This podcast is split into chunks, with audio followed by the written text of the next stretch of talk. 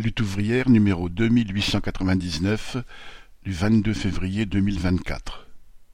La une. Le maire, Attal, Macron, des milliards pour l'armée, l'austérité pour les travailleurs. Éditorial. La grève, c'est l'arme de tous les travailleurs.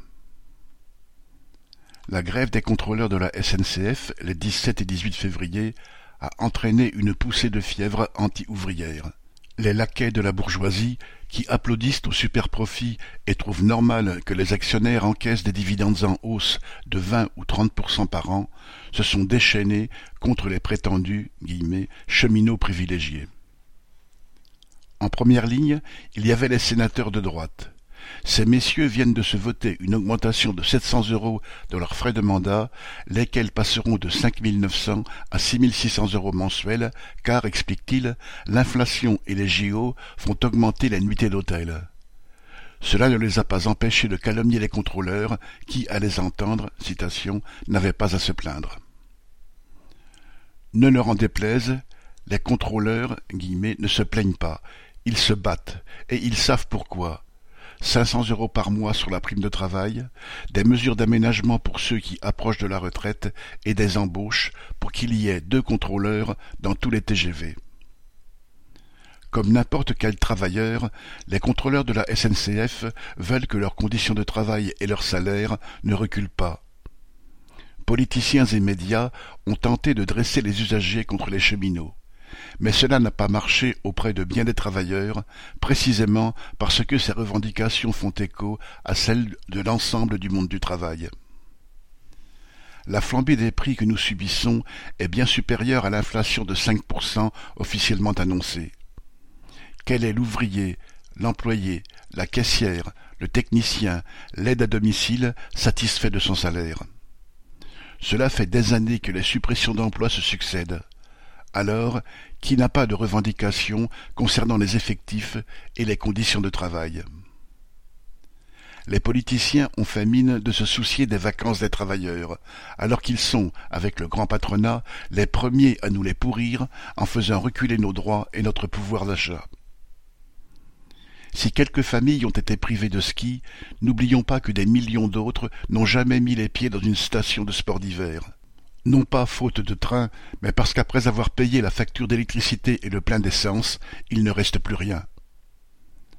Revendiquer l'augmentation de son salaire de base, c'est-à-dire le salaire qui tombe tous les mois, qui assure un minimum quand on est malade et qui compte pour le calcul de la retraite, est une préoccupation commune à tous les travailleurs et il faut que cette augmentation soit indexée sur le niveau réel d'inflation que nous mesurons tous quand nous allons faire nos courses et devons payer toutes nos factures.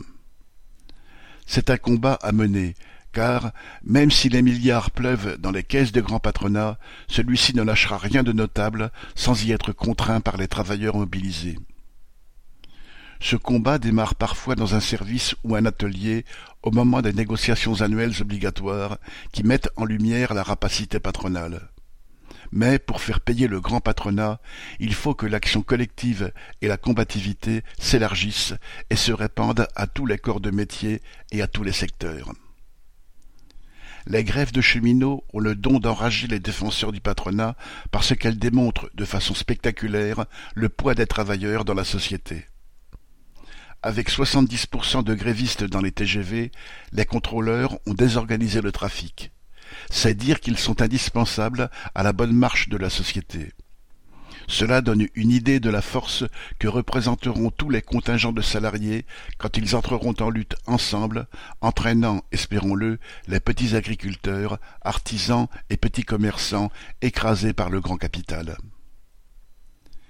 il y aura toujours des parasites pour nous faire la leçon et nous expliquer, comme l'a doctement fait le Premier ministre, que, citation, les travailleurs ont le devoir de travailler. Merci, monsieur Attal.